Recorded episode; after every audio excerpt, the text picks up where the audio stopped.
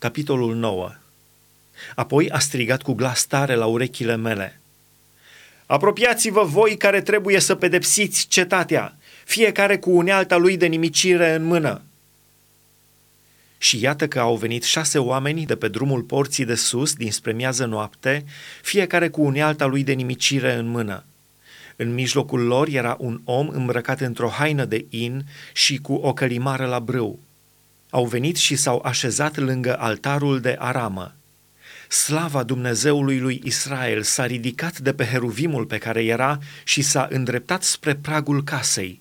Și el a chemat pe omul acela care era îmbrăcat cu haina de in și care avea călimara la brâu.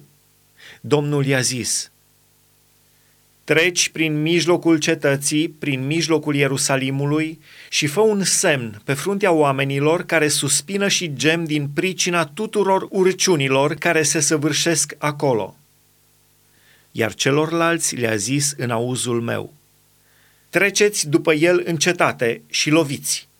Ochiul vostru să fie fără milă și să nu vă îndurați Ucideți și nimiciți pe bătrâni, pe tineri, pe fecioare, pe copii și pe femei, dar să nu vă atingeți de niciunul din cei ce au semnul pe frunte. Începeți însă cu locașul meu cel sfânt.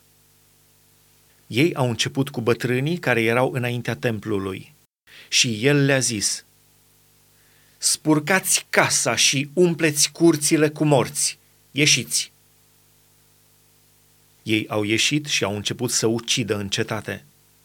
Pe când ucideau ei astfel și eu stam încă singur acolo, am căzut cu fața la pământ și am strigat. Ah, Doamne Dumnezeule, vrei să nimicești oare tot ce a mai rămas din Israel, vărsându-ți urgia asupra Ierusalimului? El mi-a răspuns, Nelegiuirea casei lui Israel și Iuda este mare, peste măsură de mare. Țara este plină de omoruri și cetatea este plină de nedreptate, căci ei zic, Domnul a părăsit țara și Domnul nu vede nimic. De aceea și eu voi fi fără milă și nu mă voi îndura, ci voi face să cadă asupra capului lor faptele lor. Și iată că omul cel îmbrăcat în haina de in și care avea călimara la brâu a adus următorul răspuns – am făcut ce mi-ai poruncit.